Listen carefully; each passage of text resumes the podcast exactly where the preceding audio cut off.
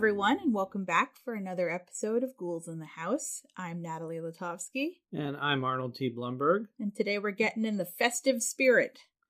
It's been a little while since our last episode, not entirely by design. We were going to do one in November for your birthday, hmm but we just decided to relax instead. Well, you know, we can always uh, continue to celebrate my birthday for several months. I'm totally unopposed to that. But we wanted to get at least one more in this year. This has actually been a very sparse year for the show. I think we've only done a few episodes overall through all of 2023.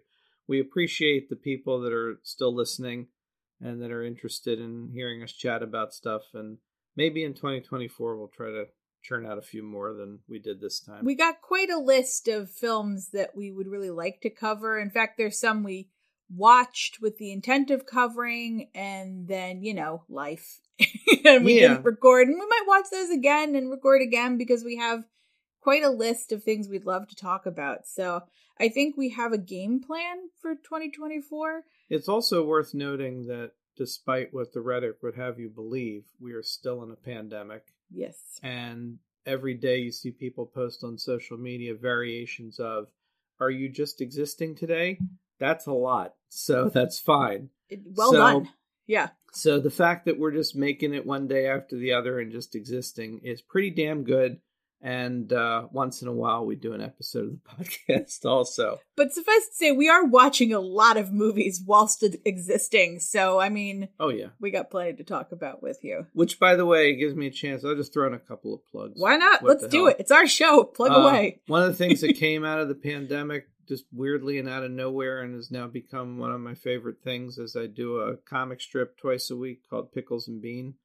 And picklesandbean.com is where you can find them. We're wrapping up the second year. I say we, like the Pickles and Bean staff. It's me and and my laptop. And me so- sometimes with ideas. And yeah, that's right. And Natalie has actually written some of it as well. So uh, Pickles and Bean is wrapping up his second year, and I already have ideas for heading into 2024. So it is just entirely a, a labor of love kind of thing. I don't know where it came from, but in many ways, it's kind of like an homage to Peanuts and the strips that I grew up with. I never thought I'd be a comic strip creator, but it just happened. I mean, it's a happy place. It's, it's a nice place to visit. And the other thing I would plug is in in aid of what we do on the show, and like you said about movies, I've tried to make my mission over the last year or so watching a wide variety of things that like I never saw that I should have seen from a certain era or things I'd like to see. And I've been trying to chronicle a lot of that on Letterboxd, which I only just joined like a year ago or mm-hmm. so. And you can find reviews from me all the time, some very short, some very long. I've ported over a lot of old articles that I wrote for other venues. So, for instance, these very long reviews I did of the Halloween franchise way back when now sit on Letterboxd because I don't have any other home for them that works as well. So, uh, find me just under my regular name at letterboxd.com and, and follow me, and I'll follow you if it looks like you watch the same movies. If it looks like you don't, I might not follow back because I don't tend to follow people back who watch only, like, you know, Soviet bloc films from 1940. I don't know, whatever. You know, if this. Exclusively like Hallmark mystery movies. Definitely not that. Yeah. if it's all cozy murder mysteries, maybe not so much. Although they have a place, and we are watching Murder She Wrote from the beginning. We are, but that's, you know, another conversation for another day. That's for our other podcast, Murder She Podcasted, which, probably already exists. where we're going to talk about every This- episode. we're going on 800 tangents here, but I have discovered that Murder She Blanked Mhm. exists in like every venue. In this episode, Andrew Stevens and Albert Salmi. What the hell? So, um, Look, I- I'm sorry, but I really know as little about this as you do, and I have nothing to say, if you'll excuse me. So yeah, we're doing that. But anyway, for Christmas, we decided to. Uh, in the past, we do hol- like Halloween and other holiday episodes. We try to do a bunch of movies. Wanted to have an episode up. We realized our limitations, and uh, and I do all the post production anyway. And then we decided, well, let's just pick one movie and talk about it. And the thing that was just so weird was Night of the Comet has long been a nice, comfortable go to for us for a long time as just a movie we like to rewatch. And certainly every year around this time. And yet, strangely, we hadn't yet covered it on either version of our show, mm-hmm. except when we were still doing Doctor the Dead and we did that big episode of 100 zombie movies. Right. That was in there. And I did not go back to listen to what we said then, but we would only have said something for like five, seven minutes, you know? So. Uh, uh, you say five, seven minutes. I'm thinking two, three sentences because we covered a hundred movies. We did a hundred movies in that episode. I haven't listened to that one in a long time. That was quite a whirlwind idea. And this is one of, I think, one of the first movies, like zombie movies, that you showed me when we first started dating that I hadn't seen before. You hadn't seen this before? I hadn't seen this until you showed it to me for the first time. I don't remember that. It's hard for you to remember that because now we watch it all the time, and so it's very familiar to both of us. But it's more recently familiar. I really didn't remember that that was new to you when we first Mhm. started seeing it. Okay. But you'd heard of it. Yes, Yeah. I'd just never seen it. Okay.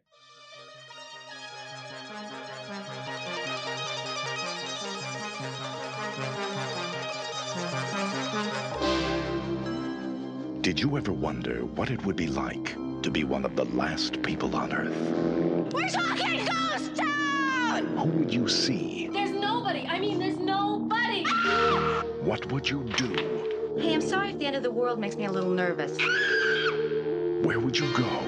The stars are open! Well, get ready to find out because the comet is coming into your orbit. The legal drinking age is now 10, but you will need ID. Let's be real. It's the night of the comet. For me, Night of the Comet has kind of like a special place as well because for those of you that have been around when I've been doing stuff for many years, uh, back when I did that first book on zombie films with Andy Hershberger, Zombie Mania, back in 2006, 2007, one of the 80 movies we devoted a chapter to is Night of the Comet. And given the very limited realm of uh, source material that strangely was there in the early 2000s, it doesn't seem like such a wild west to early 2000s, but there were many movies that you still couldn't get on DVD or uh, in any form. Streaming And- didn't exist. streaming didn't exist and and even with the internet which of course sure we had the internet but there was like precious little information about a lot of movies. There's one movie in particular we did the child maybe talk about one day down the road that was the most obscure one one of the most obscure ones we picked and uh and i found the guy who wrote it and and was able to get information because there was literally nothing on the internet now you look it up you find stuff another one is the dead one by um Barry Mahon from 1961, which now, like, I think it's Severin or one of those places, they put out this big prestige release of the dead one. And it's like we found it on like a something weird, like video twofer. It was crazy. So, Night of the Comet, oddly, it was a, you know, mid level B movie, but like from a studio and, you know, and it came out in theaters and people knew it and it was covered by like Starlog and I think, I guess Fangoria or that kind of, I can't remember the timing of all this. But there wasn't as much information. And so we didn't do it for every movie we did, but for some of them that we felt we just didn't have enough to rely on our own expertise, we tried to contact people. It wasn't an interview book, but we tried to occasionally. And I don't know how I did it, but I found Thom Eberhardt, who was the writer director, and he was so happy to talk about it and one of the really wonderful people we found. And one of the nicest things about it was that he also sent me a th- paper too, because even in the 2000s, there was still this weird crossover. We still weren't scanning and like emailing everything. He sent me a paper packet of never before published uh, black and white stills taken on the set, like alternate publicity photos, you know, uh, Mhm. makeup shots, close ups of the little uh, of the boy who comes to Hector's door, and uh, We'll get to all the plot points later for these Yeah. images. and uh, if you know the movie, you already know what I'm talking about anyway. By the way, full spoilers. That's the way our show works. And so we used all the as many of those photos as we could justify Right. in Zombie Mania, and then footnote to that is many many years later, I'm sitting on Twitter and occasionally interacting with Kelli Maroney, and she had never seen any of them before. So I told her I'll I'll upload them to you, and I sent them. I guess I gave her to her in a Dropbox or something. Yeah. I said, "Here's all your pictures." and she was like, "I've never saw this one before." It was like alternates of her with the Uzi Mhm. and stuff like that. So, So it's been it's been like an interesting sort of tangential relationship uh, with the movie, and it's just one of the truly fun, tongue in cheek, very nicely made homages to 50 sci-fi, but one that is firmly entrenched in the 80s. Oh, very much so. So I guess we should jump in and maybe give everyone a brief plot summary, but you've already seen it. Go watch it if you haven't. It's currently streaming on Shudder, and if you don't have Shudder, you can watch it for free on Tubi with commercials. So watch it on one of those and then come back.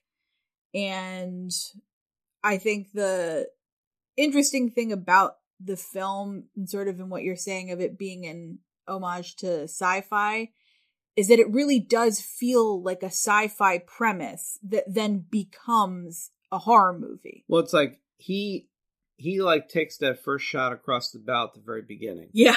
It opens with a slightly overplayed narration that is the type of narration that would open every 50 sci-fi movie about, you know, the rockets are being built and we're going into space. And, and he and they do that with this deliberate idea of we're paying homage to that weird time of 50s drive-in B sci-fi. Mm-hmm.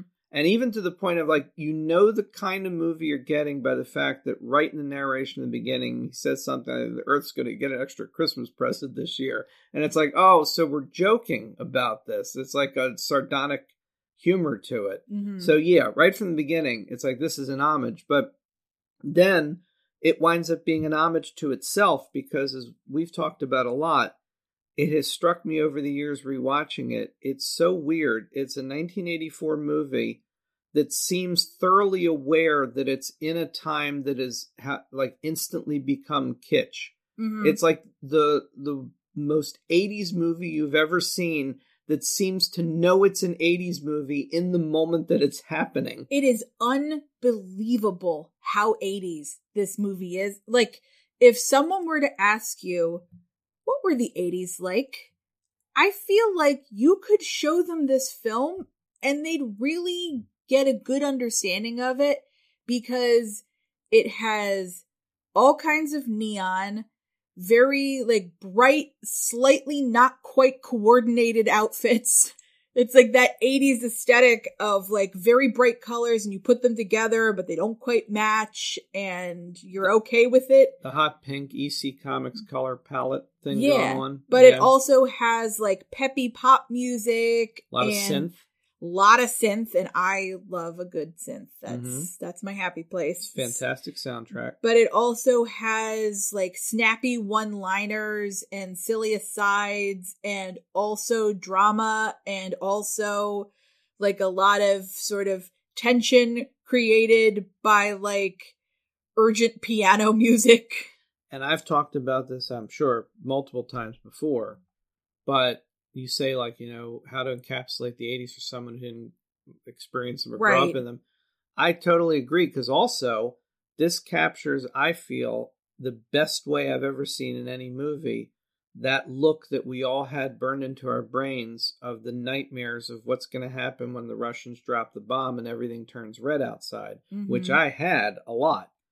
And I'm not discounting that Night of the Comet may actually have been part of where I got the image from. But that look that this movie has of everything with the red filters creating the red skies from the comet effect, that was the 1980s, early to mid 80s, particularly. Yeah, it is a remarkably Cold War Oh, movie absolutely. too. It's definitely where yeah. the, the comet is basically a stand-in Yes. for nuclear weapons and the zombies are sort of a stand-in for like the chaos of nuclear fallout and decay and communist infiltration. I mean, again, that's Yeah. 50s because like and all that's the, 50s sure All the alien invasion 50s movies were the aliens were a metaphor for communism and the invasion of the Soviets and what's going to happen. And that's, it's the same thing. So we were going through like what now they love to say the second Cold War. I mean, arguably it never ended, but the second Cold War. it's been like And 40 years so i guess we're due for another one is that how it's going We kind of are. yeah When you talk, see all the stuff with Putin and everything, we've been in one for, I'm not even sure you can call it cold, really. it's not but- really that cold so there's a lot of that in this. It's very it does encapsulate a lot of the 80s.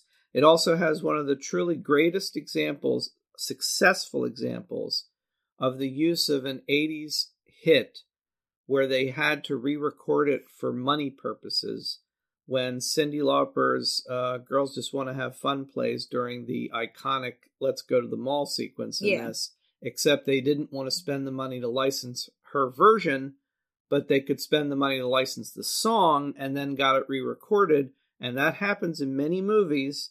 And yet this one is so close to the original. I can't remember the name of the singer they got for it, but so close to the original that you could be forgiven for thinking, wait a minute, did they spend the money on Cyndi Lauper's recording? Which they did not, Mm-mm.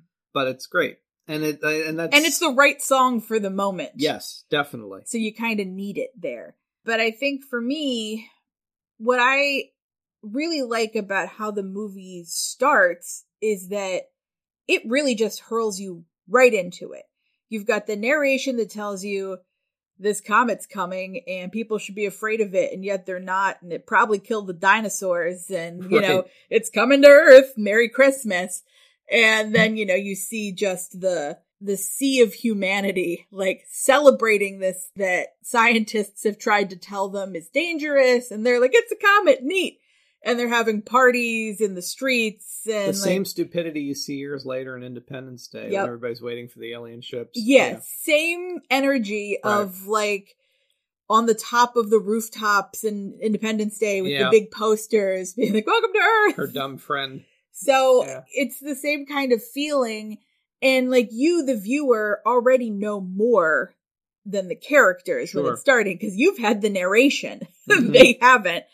And so when you have the TV reporter being like, oh, the first areas the comet would have passed over, uh, telecommunications are down and we can't seem to contact anybody to see how cool it was.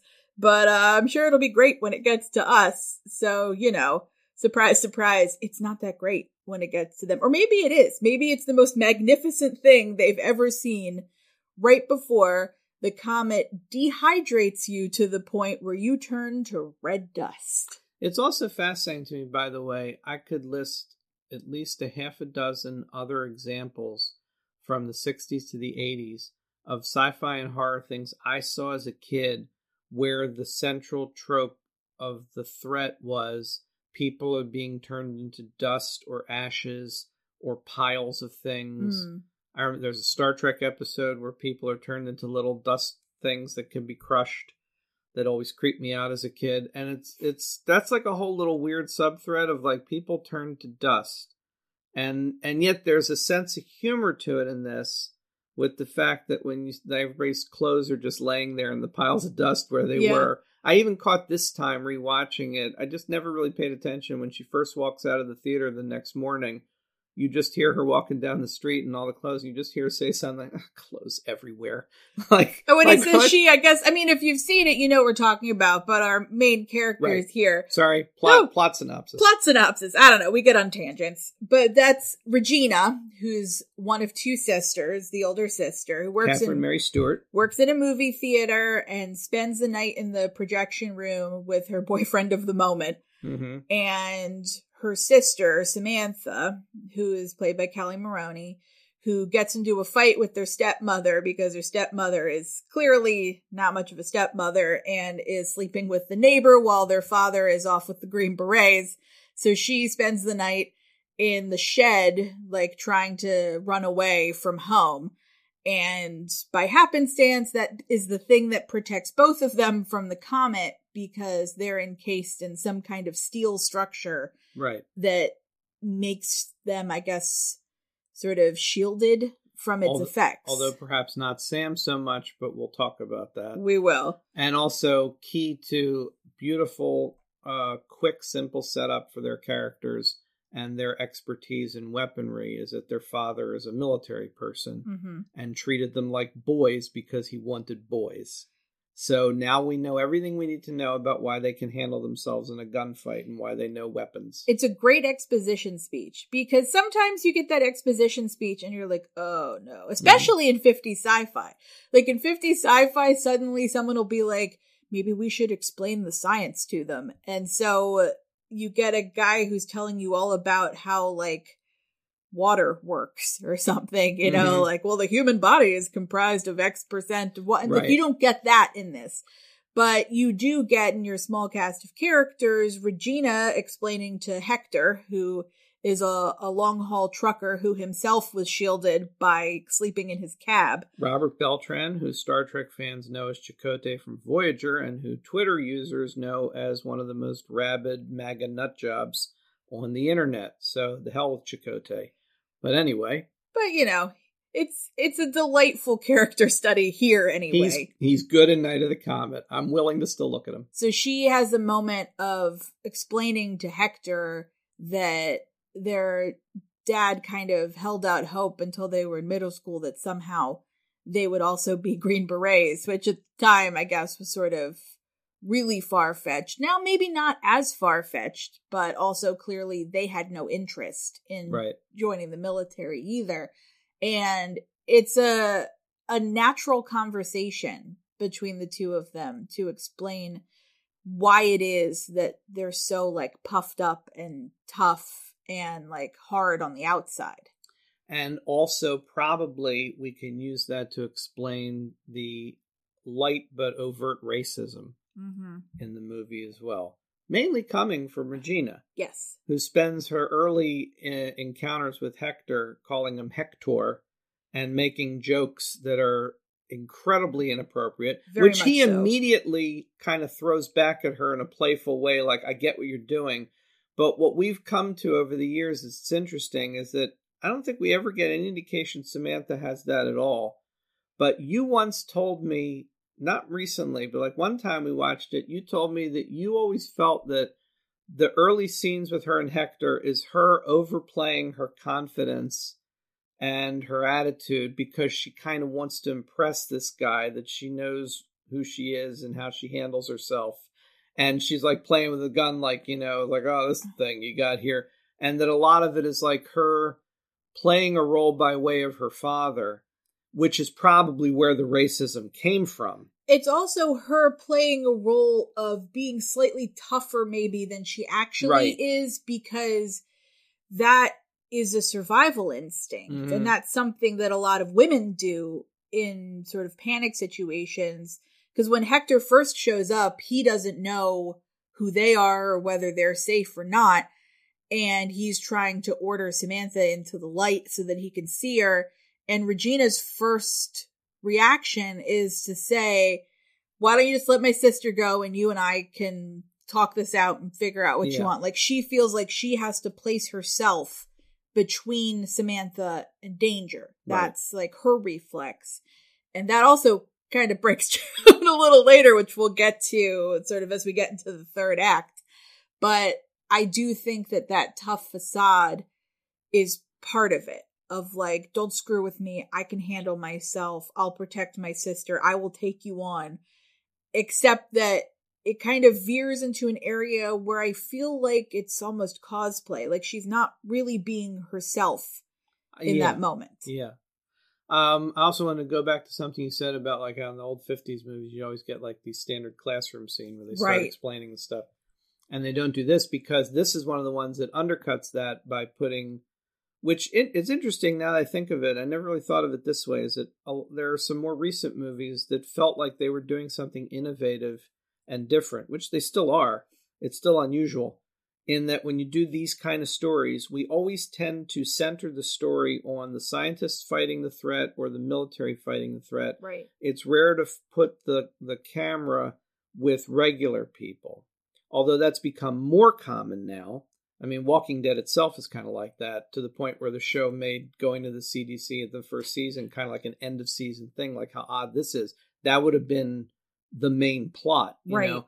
And uh, I also remember one of the really great found footage movies, the early 2000s, Cloverfield, where the whole conceit was we're not following the movie that's happening at the same time as the movie we're in because we're with the regular people, but over there somewhere are the characters in the big movie that are actually fighting the monster. we just never see them. And this is the same in that there is a scientific group, but we can't trust them. They're deeply affected by the comet, and although they haven't transit. Oh, so have we still not done it? So the comet's coming. It's Halley's comet. Everybody in the '80s was afraid of Halley's comet in the same way that they were afraid. Maybe not so much. There were people that thought, "What's going to happen?" But you know, the the harbinger of doom kind of stuff about Halley's comet goes back, you know, gener- you know, to human history, and um, so it was a great premise for the '80s too. What's going to happen when Haley's comet comes back again? And we, and besides Regina and Sam being our two point of view characters, as two like LA girls who are caught up in the complete collapse of society in an homage to empty city movies that Eberhardt loved, like one of my favorites, The Omega Man, Mhm. which this movie is very, very much a semi almost remake of in many of its beats and moments. And it's also in LA, an empty LA. But he also has cited over the years things like The World of Flesh and the Devil and Last Man on Earth, another version of Matheson's story.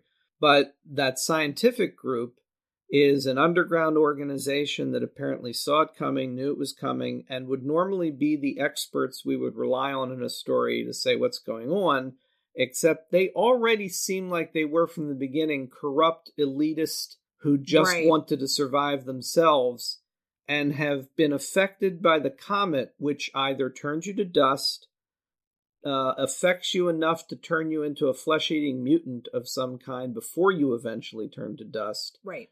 Or infects you with the transitioning effect that takes a longer period of time, like days, and takes you through the cycle to zombie to dust, which Basically, is where the like- scientists are. Yeah, it's like it just depends on your rate of exposure. Right. So if you were 100% protected, then you got zero exposure and nothing will happen to you. There's Like no Regina. there's no lingering effect of the comet on the earth. Right. It's like you were either exposed as it passed or you didn't. Right. If you were exposed like out in the street partying, you were instantly turned to dust, hence all the clothes. Mm-hmm. And there's cool stuff too, like cars in the middle of the street Yeah. with like the radio still running and like dust in the seats Mhm. and like that kind of eerie end of the world stuff. And then there are the mutant zombies with, as you've pointed out many times, truly fantastic 80s style zombie makeup with the sunken eyes. skull Extraordinary. Great work. Who are definitely eating people, but they don't dwell on that in the way that a zombie movie would, but they refer to it enough that they're trying to let you know that it's happening Yeah. without really wanting to dwell. Like they aren't going to do Dawn of the Dead stuff and show people being torn apart, but we do know they're eating people and cats. At least a cat, we know for sure. Right. Um, and a few people. yeah, so it's happening. And then, of course, most tellingly, by the time you get to the end and the scientists are trying to figure out a way to preserve themselves because that's all they care about, they are in one of the most creepy and effective combinations of music on the soundtrack, lighting in the movie, and just storytelling. They have people that they're keeping at the very moment of death in a lab and just using them as uh, blood producers to develop uh, a serum. But really, what that means metaphorically is we're really in the realm of vampires at this point. The Correct. scientists have become vampires and they're draining the blood of living humans to survive, which again fits neatly with Matheson and I Am Mhm. Legend and all that. So we're in a hybrid kind of thing. Yeah. And then, as you said, if you are protected, you're fine, like Regina.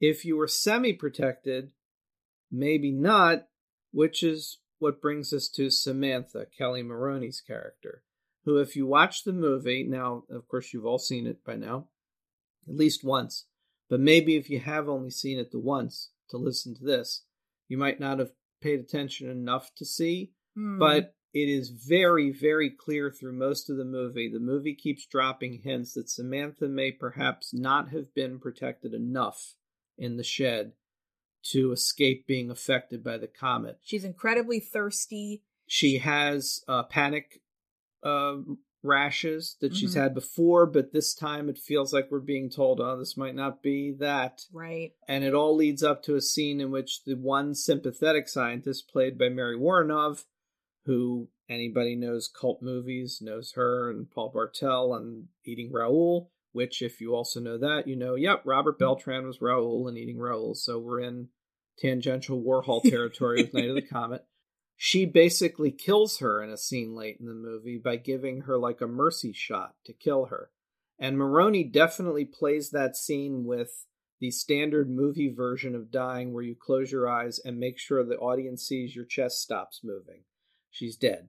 Except that she then survives and we have a semi happy ending, which we'll talk about in a little bit. Mm-hmm. One of the things I found out from Eberhardt that now is pretty well known when you look this up is the original draft of the script had Samantha dying, and all the indicators throughout the movie were very much meant to be leading you to that. Right. And then somehow during the shooting of the movie, they all just suddenly realized this is too much of a downer for the viewing audience. We need to keep her alive and basically change the last 15 minutes or so in ways that I've still never. One thing I've, I regret is I never asked him exactly what was the original ending. And, and by the way, if anybody listening has access to an original draft script for some reason or ever heard him or anybody talk about it, I'm still not entirely clear what the hell was the ending of this movie where Samantha actually died because I don't know how that would play out. I mean, I still think it's the same ending, just minus Samantha, but Yeah, but it would be so much darker.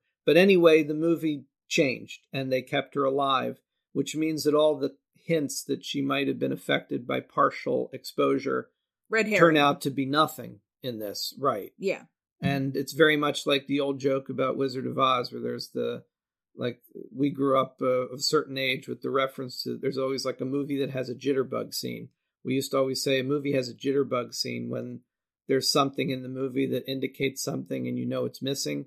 Because there's a scene in Wizard of Oz where they where they refer to the witch says something I'm going to send something to take the fight out of them. And then the next scene the monkeys are showing up and they're all real tired for some reason and the monkeys easily capture them because they cut an entire musical sequence called the jitterbug where they she sends an actual jitterbug to infect them and make them dance until they're too tired to move but they cut the jitterbug sequence.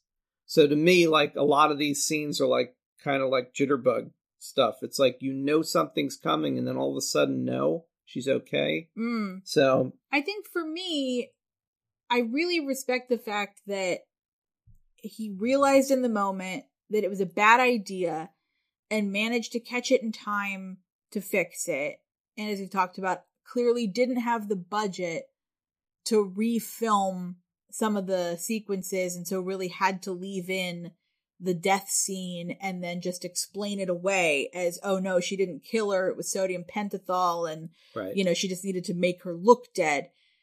I think the reason that he probably realized it is that the two of them had such an amazing relationship on the set.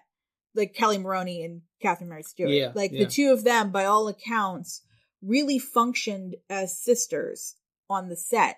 And they had a great rapport and a great relationship and the way they played off of each other. And it comes through in the movie. And it's really one of the main reasons I tell people to watch this film because it's a movie from the mid 80s where your main characters are two teenage girls, one of whom is literally a cheerleader. Like she's in a cheerleading outfit for 70% of the movie, but they're also not portrayed as being like vacant or like completely like helpless in the way that a lot of women in 80s horror were portrayed. Yeah, I mean Samantha is flippant and she's clearly much more of a teenager than Regina is and you could argue it's because Regina protects her from a lot of the adult stuff that goes on in their life and allows her to be a teenager and has to kind of be the parent when their father is absent. But she still knows how to take care of herself. And so does Regina, as evidenced by them, the two of them together, basically fighting a department store full of like whacked out men. mutant incels Yeah. It's also interesting. I've noticed it more the last couple of times we watched it. That it's Samantha, it's Kelli Maroney that does the heaviest lifting emotionally in the movie. It's almost kind of telling in a negative. I mean, I don't really have much to criticize this movie about because I love the movie, but there are things I could definitely say are flaws, like the fact that I do feel the movie kind of falls apart in the last 10 15 minutes and becomes a completely different tone but i think that has a lot to do with that changing that happened. Yeah, and you Um, love it so much by the time you get there, you're like, eh, it's not the doesn't best, matter. but it, it you really doesn't care. matter. It's fine. And and you know you want a couple jokes to lead you out and and and lighten the mood. It's i can't really criticize it for anything.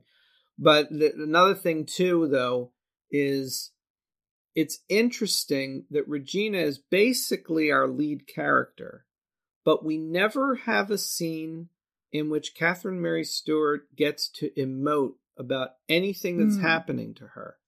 But Kelli Maroney gets to have that amazing scene where she talks about her friend and the guy who is going to ask her out, and she starts crying and like real crying, like not stage crying. She really is falling apart. Yeah. And it's a beautiful scene because she really is a real person and not goofy. And clearly she's deeper than she seems. Like she puts that on. And it's like she's got the most emotional scene in the movie.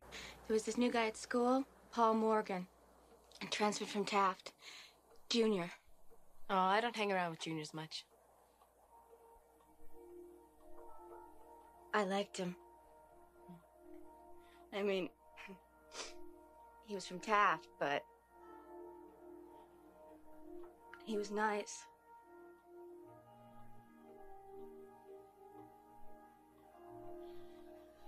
Kathy said he was probably going to ask me out. Kathy. She was flunking algebra and she was trying to figure out some way to keep her parents from finding out.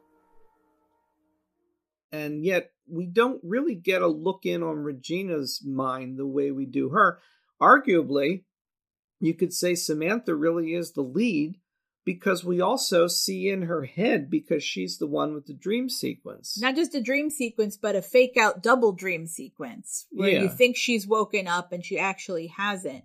And we've gone through that over and over again because it's essentially a scene where she's driving a car and just like drinking a beer and like mourning the apocalypse and gets pulled over and is essentially happy that there's other people alive and then instantly terrified of the police who pull her over. And they're zombies. It's arguably some of the most graphic violence Mhm. in the film where i mean she's crushing their hands as they're trying to choke her and just they're tearing at her and she wakes up and goes into the bathroom and like starts taking her clothes off to take a sink bath which i think we've all done at some point. And But that's also the movie's like one like um like allowance to like horror tropes of like get the girl in underwear kind of thing, which this movie doesn't do otherwise. and uh and then the same zombie cops bust into the bathroom and start tearing at her and she wakes up for real and it's a very powerful sequence because it's showing one this sort of fear of authority. Two the most brutal violence in the film is being perpetrated by police officers. Not just police but i mean really terrifying zombie police some of their best makeup Mhm. i think in the film and that they're aggressive that they're not just attacking her they're really ripping at Mhm. her Yeah.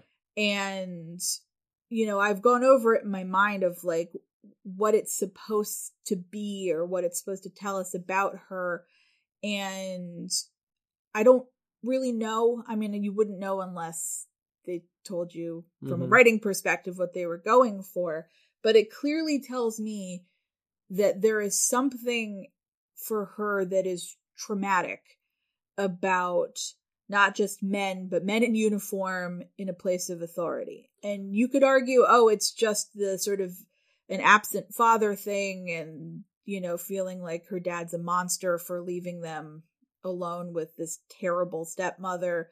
Or maybe she really has had terrible experiences with other people in uniform growing up on military bases. It's hard to say. You also do get the vibe when uh, she wakes up screaming that Regina has had to do this with her before. hmm It feels very much like she's used to that. Like, oh, Samantha's having another screamy thing. Yeah, And like she she, knows how to handle her nightmare. And then there's like so much subtlety between the two of them. Like like Sam kind of pushes her away, like I'm fine, and and Regina has this look of like I know you're not fine, but all right, you know, like there's a lot in that moment that's like we've done this a million times, and I know, but she's getting older maybe now too, so like she doesn't want to be comforted, you know. I mean, really, Regina's been de facto both parents. Yeah. growing up Right. because their father was mostly absent. Their stepmother clearly does not care about having children or their father. I mean, she's she's clearly sleeping with their neighbor, and she even tells someone at the party that like oh, I'm never going to marry a man with kids again as if to say like she knows this is not a permanent situation. She's just living step. off his money while he's Yeah. away in South America Right. and you know he comes back eh she'll she'll divorce him and find someone else I should mention, by the way, and uh, I, I have up the old Zombiemania chapter because I always like when it's something that we did in that. I always like to go back and see what what things we did in that because we pulled together some really interesting stuff back then. But it's worth noting that we had noticed the um, the double fake out dream sequence very much looked like it was inspired by a similar sequence in American Werewolf in London that had been a few Mm. years earlier that did exactly that where the character wakes up after the nightmare and then the nightmare is still happening and this had be- had become sort of a recurring horror trope right then Yeah. something that was going on it's a great way to sort of just low-key signal the level of surreality that's happening in the real world and the level of anxiety the character has Exactly. you saw that's another one even many years later you saw in uh Star Trek First Contact opens with him having the Borg dream, and then he goes to the mirror, but the Borg thing comes out of him, and it's still a dream. That's, I mean, it, it becomes a cliche, yeah but and it's an easy way to get the audience to jump twice. But you know, but it's also a cliche because we've all experienced it Mhm. at some point. Like i think all of us have experienced thinking we've woken up from a dream and we haven't. And like that idea is at the core of a lot of science fiction and horror storytelling of like what is real what is the real world? Is this reality? Is it not? And trying to come to terms with that. The fact that we're at this point of science in the world and basically the answer to why do we dream is a shrug. Like there's a lot of theories and a lot of explanations that people have come up with but none of them are concrete. Nobody really knows for sure and it's why it makes it such a rich medium for storytelling because it's something we've all experienced but it's also something that we still can't explain. Mhm. And by plugging something like that into a story like this, it allows you to explore the tension that they're feeling without completely showing all of it, which is uh, also a great shortcut when you're on a low budget budgetary limitation, and they don't have a lot of money. Like they have this concept for the makeup, for Mhm. what they want people to look like who are in transition Mhm. from being human to being a pile of dust. But we never get hordes. No. we never get groups. Which makes sense in this kind of circumstance because most people were exposed enough Right. for them to be completely Right. obliterated. I mean, to the point where, in trying to explain to Samantha what's going on, Regina picks up Doris's shoe and dumps Doris Right. out of it. Which also is one of my favorite subtle moments in the movie where she's trying to convince her of everything and Sam just looks around and then just slowly closes the front doors.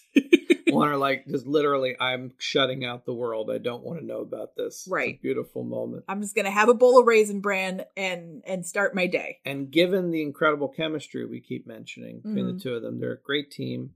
Great team that exists to this day too, because as so many of these people have done, they've transitioned into being longtime conventioneer uh convention guests. Yeah. Catherine Mary Stewart also has quite a following from Last Starfighter and some other stuff. So they've done a lot of stuff together and are constantly their- friendship is continued. But it's interesting. I was looking back at this stuff about how Eberhardt did not like the idea of how movies always had siblings that didn't look like they matched. And the thing is, when you look at real families, plenty of people have siblings they don't look like. You know, I don't think my sister and I look all that much like yeah. each other. So I mean, at in itself, it's a movie trope to say siblings should look like they come from family. But then, of course, you look at people like Joey Lawrence and his brothers, and they just look like the same kids stamped out over and over. I have trouble telling the Jonases apart. yeah, it happens, but it's not all the time. But he wanted to cast either two blonde actresses or two brunettes, and Mhm. have it. And the original plan was Catherine Mary Stewart with Heather Langenkamp as Samantha. And reports differ about whether she didn't do it because of Nightmare on Elm Street or a salary dispute or something or other. But there was also an actress, Lisa Langlois, who was supposed to do it with Kelli Maroney. And they wound up with the two of them, and it was meant to be that way Yeah. anyway, so that's fine. Although the interesting thing is, before we move on to someone else I wanted to talk about, as I wanted to make sure you, you got in um, in talking about the ending and their chemistry. There is the one weird glaring moment you've Yeah. pointed out where you just don't buy the part where Regina's willing to let them like fly her away from Samantha to the Yeah. they split them up right before Mary Woronov's character is basically in first draft going to kill Samantha, do the mercy killing. They convince Regina to get on the helicopter and go back to their base with the promise that, oh, we'll follow you, we'll follow you. But why she would agree to split up, I don't get. It boggles my mind because Regina's whole life exists in order to protect Samantha. That everything goes weird. She's at the movie theater, gets attacked by this zombie, and her first instinct is to get on her boyfriend's scooter and get home and look for Samantha. Mhm. Like she doesn't go to look for uh help. She doesn't drive to a hospital. She doesn't drive to a police station or military base or anything. She sees something is wrong and she goes straight home looking for Samantha, who she finds. And in many other movies, you would not, right? Like Hector drives home to his mother's house to look for his mother and sister, and they are dust. Mhm. You know, like not everybody gets to have that. yeah. So from the moment she finds her, they are not separated. They are together. They're in the radio station. They are like literally sleeping on an L shaped couch, like next to each other. They have what I think is really just a phenomenal scene because I really, I don't like scenes with guns in movies. I really think we would do society a hell of a lot of good by just transitioning away from even using firearms in film. However, that being said, they have this amazing scene where the two of them are like testing out some machine guns. And it's one of those great moments where you talk about the chemistry the actors had on set, where the gun keeps jamming. And it literally did on set when they were filming it. And they adjusted the script and had this great little improv moment between the two of them, where Samantha says, oh, Daddy would have gotten us an Uzi. And Regina shrugs and says, the car didn't know the difference. It's like, it doesn't matter. Like, you're, you're shooting it, it works, whatever. But they are sort of struggling. They fight the army of zombie incels in the department store who are going to kill them. And Regina's still trying to negotiate like the release of her sister at this point and protect her. And then they get saved by the scientists who come in looking for survivors. And the next thing you know, Regina's waving from a helicopter and Samantha's chugging a Diet Pepsi and scratching her itchy rash on the sidewalk Mhm. and like waiting for her. And the setup there is that Regina's going to go ahead to the scientific community and Samantha's going to stay behind in case Hector comes back so that he knows that it's okay to go with them. And it's just bad writing. It just is. It's not something Regina would have done. She would not have trusted these scientists enough to just say, "Yeah, sure, I'll go with you. Sam can stay here." Like sure separate them. She sure doesn't trust them when she's having her little interview with uh, the guy. Yeah. And so why would you, and and the thing is this isn't even from the changes.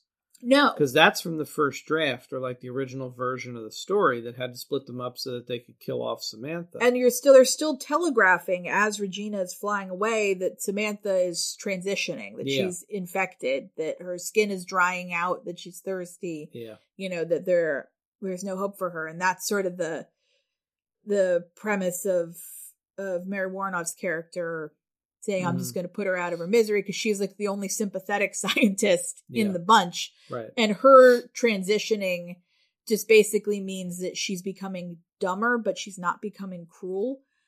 And like that, I think is really telling. It's almost like the way you transition into this zombie state amplifies all of your character traits of Which- who you are. Which, by the way, is why I always thought it was interesting and just like quirky. Like the two, like I call them nurses, but obviously they're all scientists. But like the two that uh, that they've the they've also captured two little kids and they're gonna like drain them of blood and the two goofy like nurse types who are like telling the kids they're gonna live with Santa Claus. The whole all the scenes with them play semi comedically and goofy, and they seem like they're like they're seriously impaired. Yeah. But then that also might mean that that's like because Woronov is saying she's having trouble writing hmm and spelling things. Like degradation in, in like cognitive functions appears to be part of it. Their thing is they're getting goofier. She's getting stupider. And then the leader, I wanted to talk about in a minute, Yeah.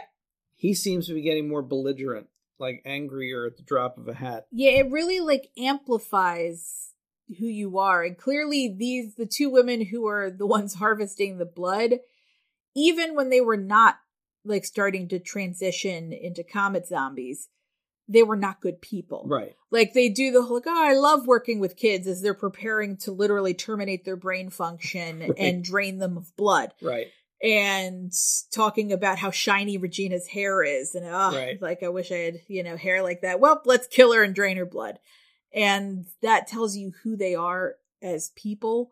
So it's it's clear that like the majority of these scientists were not good people to begin with, as evidenced by the fact that they clearly didn't work harder to try to save humanity. Instead, they're like, oh, we'll just build a bunker and save ourselves, Yeah. and then forget to close the ventilation shafts as the comet passes and just breathe in that sweet, sweet comet dust. Special uh, uh, kudos, by the way, too, to the one who plays like the de facto leader of the scientific community, which is Geoffrey Lewis, who anybody who grew up with certainly 70s, 80s television and film will remember. He was one of the longest running um, uh, collaborators with Clint Eastwood and appeared in a lot of Clint Eastwood movies, including both the Orangutan movies and uh, Bronco Billy, which was on cable in the early days 4,000 times, or he owns a circus. I must have seen that a million times and I can't remember a thing about it, but I know I saw it. But for me, the thing I remember most is one of my favorite things, and I know Eastwood's problematic too, but I still like is the horror western High Plains Drifter, which is one of the one of my all time favorite westerns because it's a flat out horror movie, and Geoffrey Lewis is the leader of this uh, group of outlaws who are just some of the most deplorable garbage you could ever imagine, and the real villain of the movie. In this, he's excellent. There's so many touches that I feel fit Lewis's kind of quirky way of working that I feel he brought to it. There's one scene you talk about that you like where you see him fighting with Mary Woronov's character, but you never hear what they're saying because the helicopter's playing. It's a great scene. There's also a scene I love where he's just ranting about, you know, we're not all going to turn over at once. We're going to turn at different times. And he keeps yelling while he's going down the hall off camera, just walking, walking, walking, but he's still yelling back at the guy. Not just yelling, but finding a way to knock him down a peg by telling him that like psychology is not an exact science, Yeah. but like he, you know, telling him I think less of you because your your scientific area is psychology. And one of my favorite lines in the whole movie. Hey, there's no such thing as Santa Claus. What? You don't believe in Santa? He says it with the same gravitas that he brings to everything else in the rest of the movie. It's ridiculous. And he's great. So it's like great, and and he looks great in the makeup at the end too. And get, we get like one glimpse of him as the fully transitioned zombie. Yeah, we keep bringing version. it up, but I cannot emphasize enough how we've seen so many lower budget films, including lower budget studio films, Yeah. where the makeup is clearly where they slashed the most of the budget. Right. This is not one of them. This has a limited cast. It has sort of a a limited scope, I guess, of apocalypse. They've sort of created an apocalypse that was for the most part just instantaneous dust. So you don't have to show bodies decomposing. You don't see like society transitioning into chaos because there aren't that many people left. And it allows you to take the few sort of infected humanoid characters that you have and really go for it with the makeup. And the sunken eyes are really extraordinary as like their whole faces are just sort of retreating towards the skull. And it's really well done. It's consistent across all the characters that you see that have this effect happening. So it's not like all over the place. Like, oh, yeah, your main actor, they really showed them, you know, desiccating. But the rest of them, they just kind of slap something on them. No, it's all of them to the same level and the same precision. And most of the shots are very short. They're not long. You don't see much of them. They're barely on screen, but clearly they prioritized that and said, we have to have this effect and it has to be done right and consistently. Well, here's something that's interesting too. Is you know I say how one of my favorite things is when we find connections to other things and never knew that they were connected, that mm-hmm. kind of stuff. And this is not a name that at least I'm sure there are people that are aficionados even more than me or you that might know, but this is not a name that comes up alongside the Rick Bakers and Rob Bottins and but it's David B. Miller who did this. For some reason, uh, even with Zombiemania and other stuff, I never looked up David B. Miller, but he's the there are other people, but he's the primary makeup designer, and therefore I think the person, and quite clearly as you'll see, we can credit with that particular create the look of a skull coming through the skin and everything sinking. Well, he started his career on a few fantasy movies, including my all time favorite sword and sorcery movie ever, Beastmaster, which has extraordinary, weird, innovative makeup designs in Mm. it. But before he worked on Night of the Comet, he was one of the uncredited makeup artists on Michael Jackson's Thriller. Well, clearly that makes sense. Same zombies. He went on from that to Mutant, which we have seen oh. several times with RiffTrax. And remember, we commented how the zombies look good in that? They did. David Miller. You talk about low budget makeup looking way better than it deserves to. That is mutant. And a couple other things is that after, right around Night of the Comet, he also worked on Dreamscape, which Mm. also features a zombie scene in that that is amazing and creepy on a train. And uh, Nightmare on Elm Street, Friday the 13th, A New Beginning, Cocoon. And the last one that really makes sense from this perspective is in 1986, he was the designer on Night of the Creeps, which is one of the key ones that uses that same. It's the same guy, same guy. Basically, he's the guy you bring in when you want that desiccated, sunken skull face. look, and how to accomplish that well with the standard thing that makeup artists always talk about, where you want it to look like there's less of the person, but you have to do it by adding more because you need to add prosthetics to create the illusion of depth and loss of skin. Yeah. And so you have to trick the eye into thinking that what's clearly more of a face or a bigger face is not. And that skull look is fantastic. And some of the credit has to go to lighting. well, yeah. well. I mean, yeah, it's not just the makeup, sure, right? Because you have to light it right, you have to shoot it right.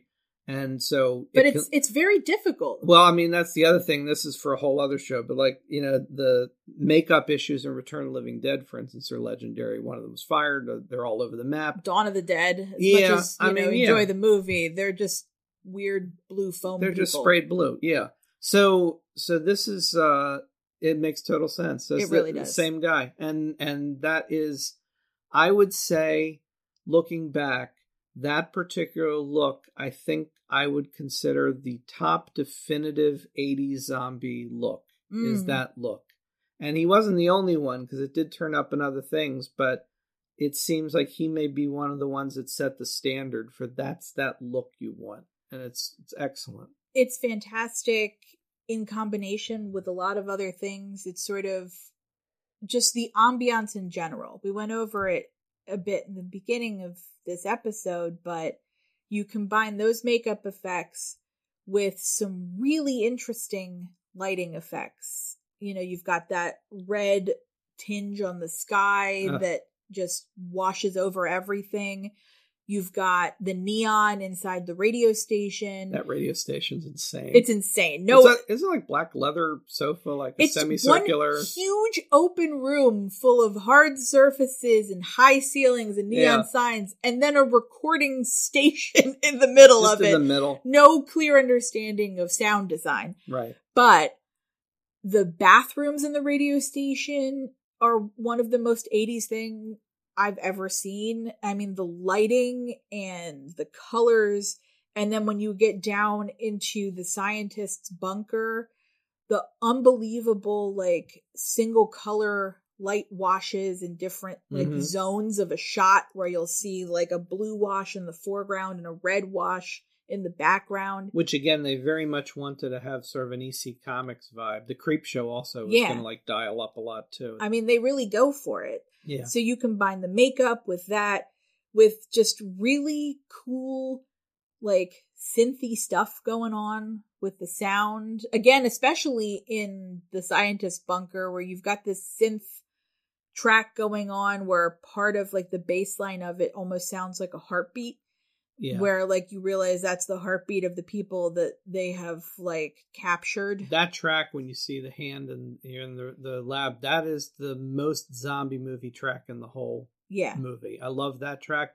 I also love the piece that plays when she's driving through the city for the first time on her bike. hmm And it sounds like musically like the city has been torn apart. With like this like screaming guitar sound and everything. It's fantastic. It's just a really well put together film.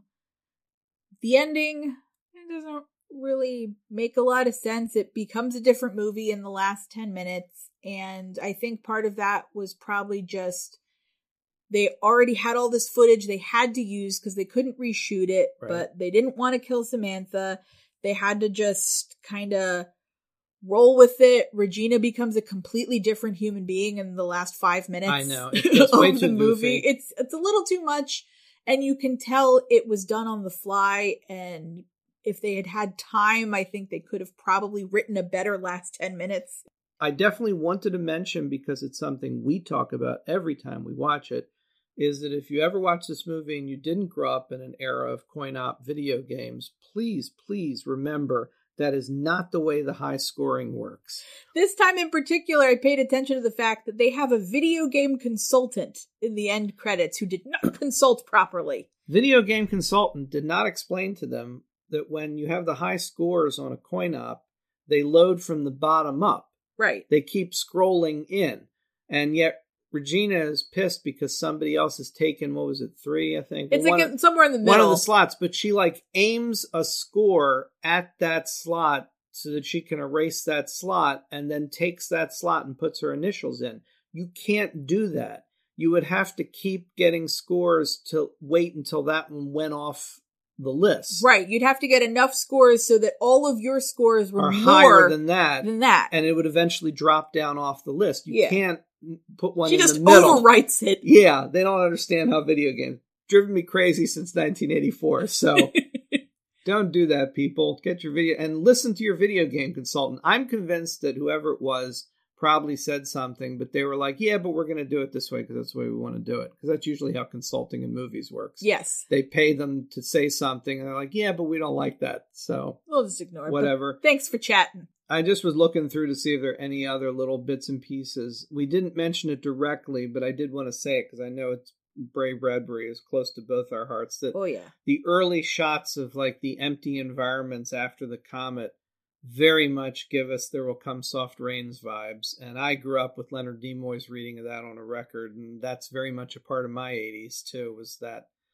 that story coming back again to, you know, And what's interesting is that I've never heard the Leonard Nimoy reading of it, but just completely separate from your experience with it, that was always the passage that stuck with me from reading the book.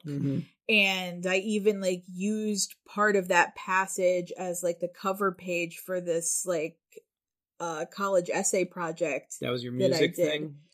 The- Uh no, it was a Oh. different one actually. Oh, okay. Yeah, yeah. Um it was an anthropology course that I'd Oh. been taking and I I used that as like the cover of the report because it's just so it's so melancholy and like Aren't we almost there?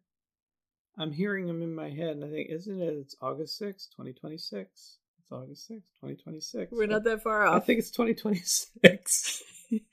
uh oh. but it, it gave us both that vibe when like the pool equipment Yes. is waking up yeah. and the people aren't and it's like making the little rubber duck move in the pool Your standard bike or tricycle or whatever it is, they always got to throw one of those in. Yeah. yep For those who don't know, one of the interesting curiosities about Night of the Comet is it was designed to launder money, which Eberhardt was very open about when he talked to me. He didn't care because it's fine. But in fact, i mean he wasn't money laundering We've also so- covered Thom Eberhardt because a while back we did our episode where we did Sole Survivor, Correct, which is yeah. a movie I had never seen up until that point. Was very interested in seeing his earlier film, and in fact, apparently Sole Survivor is what put him in danger for a while because it's when the producers finally got a copy and screened Sole Survivor that they thought about taking the movie away from him. Apparently, but it, it worked out and he kept it and he was fine. And as Kelli and uh, Catherine Mary Stewart and everybody have always said they loved working with him apparently, and it obviously was a very good collaborative endeavor for everybody. Mhm. The movie was made by Atlantic, which at the time had had such a huge success with Valley Girl that they didn't know what to do with all the money. And god forbid they pay the people Right. involved with the movie They were not prepared to account for all the money that Valley Girl made in a way, I guess, for whoever else was investing or whatever. So they wanted to launder the money through another project or two to hide some of it. And Night of the Comet was their place to hide Valley Girl profits, uh, which at the time was called Teenage Mutant Horror Comet Zombies. That was the original full title. And um, it's an interesting just sort of side note to it all or footnote to it all to think that without valley girl which has like a protagonist who is arguably in my opinion like the worst of 80s portrayal of women you wouldn't get to have night of the comet right. which is i think some of the best 80s portrayal of women and like you can find flaws in this movie there are some language choices Yeah. and We uh, pointed out some things. a couple are- of slurs that they use Yes. and That's Sam, right. Sam uses a very unfortunate slur while sort of trying to i guess decide whether or not hector might be gay Right. it's It's almost impossible to avoid in 80s movies. Something's going to come up Yeah. at some point. Yeah. So I mean, it is not without problems in Yeah. terms of like a sensitivity read of the film, but it's close to without them. Yeah. As close as you can get for 1984. And I think that it's it's kind of cool and interesting that without Valley Girl doing so well, that this movie might not have had a chance to get off the ground. and yet it also spent a lot of time being semi obscure, largely because it had such a spotty home release. for a I'd never time. seen it. I I we noted in the DVD notes. This is a story I love to tell about, like the making of the book, because when we did the book, we were doing it. We we wrote this book over the course of several years, from like 2003 to 2006. Mhm. When it came time to finally get everything delivered, one of the big problems was there was no DVD release of Night of the Comet up to that point. None. We were watching it on a tape, a VHS tape. For those of you that don't know videotape came before and I talked to Eberhardt about it and he was heartbroken, but he was telling me like in no uncertain terms that no one knew who actually owned the rights at that point. It had gotten into that murky area that Hollywood often gets where no one either wants to know or bother to try to figure out because it takes too much effort and they were content to just let it sit. And Eberhardt said that it, it was heartbreaking, but he figured that there will never be a DVD release. And I vaguely remember at the time Kelli Maroney either telling me or I was reading. She, for a while, was championing the idea of doing a sequel. Mm-hmm. But the only reason she was saying that was because she had told Thom she'd come up with a strategy where if she starts talking about a sequel, whoever the owners are will come out of the woodwork and want to talk to them and they'll find out who owns it. That was her strategy. It didn't work, apparently, or nothing came of it. But then I don't know how, at some point, literally right before or right after our book was published, with a piece in the book where I mention in the book, I say one of the unforgivable crimes in this book there is no DVD of Night of the Comet, and there probably won't be for a very long time. A DVD came out. I mean, and now we have a special edition, Yeah, like and I co- steelbook Blu-ray of and it. I contacted Kelli and Thom right away and said, Do you know about this? And they both didn't know it existed and didn't know where it came from. And they hadn't been sent copies. Amazing. And I was like, Wouldn't you know? And he said, No, this is mind blowing. And of course, now was a Scream Factory, of course, is a great version of it and it's Blu ray and it's It's it's in circulation it's on streaming it's fine whatever whatever uh, weird legal wrangle was happening at the time is over but it's also fascinating how little they have regard for the actual creators of something where it just happened and they didn't even know And this is something I think is uh maybe this is sort of our, our parting tip for anyone who's doing a podcast or writing a book, you know, trying to put together even just a, a blog or a newsletter where you talk about any kind of media. Try to reach out to people because in a lot of cases they're available and they have firsthand knowledge of the projects and they're so happy that someone contacted them to talk about it. You know, we had this happen for us in a previous episode of the podcast where we were trying to figure out who created all the music for My Bloody Valentine. And it was a year where it was actually an anniversary year of My Bloody Valentine. They had this huge, like, collector's edition steelbook Blu ray they'd been advertising the heck out of. And we thought, oh, maybe there'll be something in those release talks about the music. And we're looking at all of the extras listed on the disc, and none of it is talking about the music. There's conflicting stories online and citation needed on like Wikipedia pages and things. And so we took the name that had been listed on a like two degrees of separation Wikipedia page and also one or two people that we thought the singing sounded like and just reached out. We found contact information for them, for reps, for agents.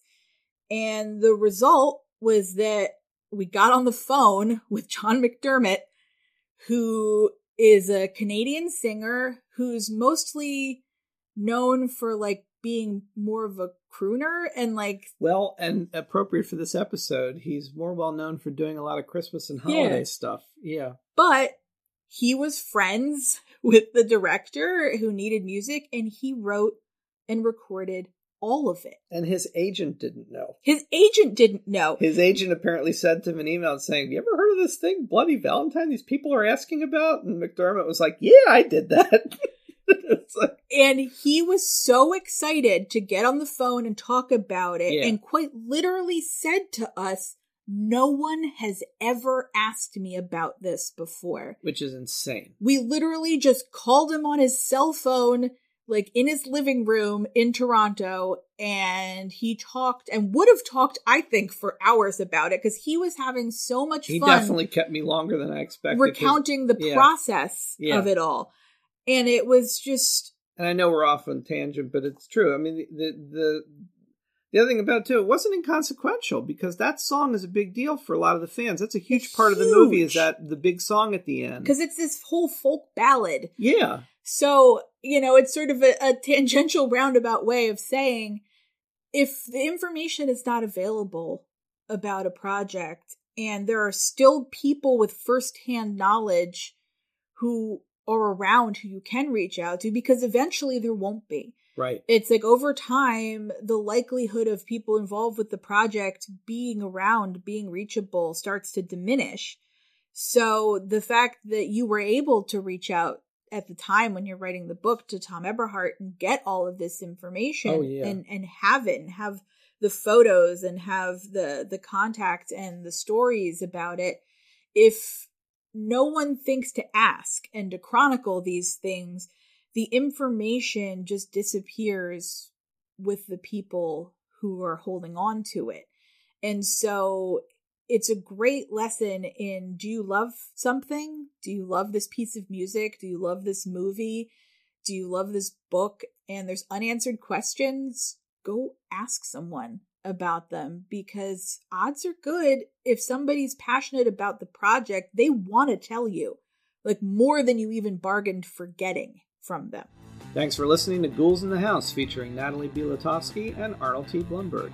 You can find Natalie on threads at Positively Natalie and me at Doctor of the Dead. Our movies this episode were Night of the Comet, 1984. That's totally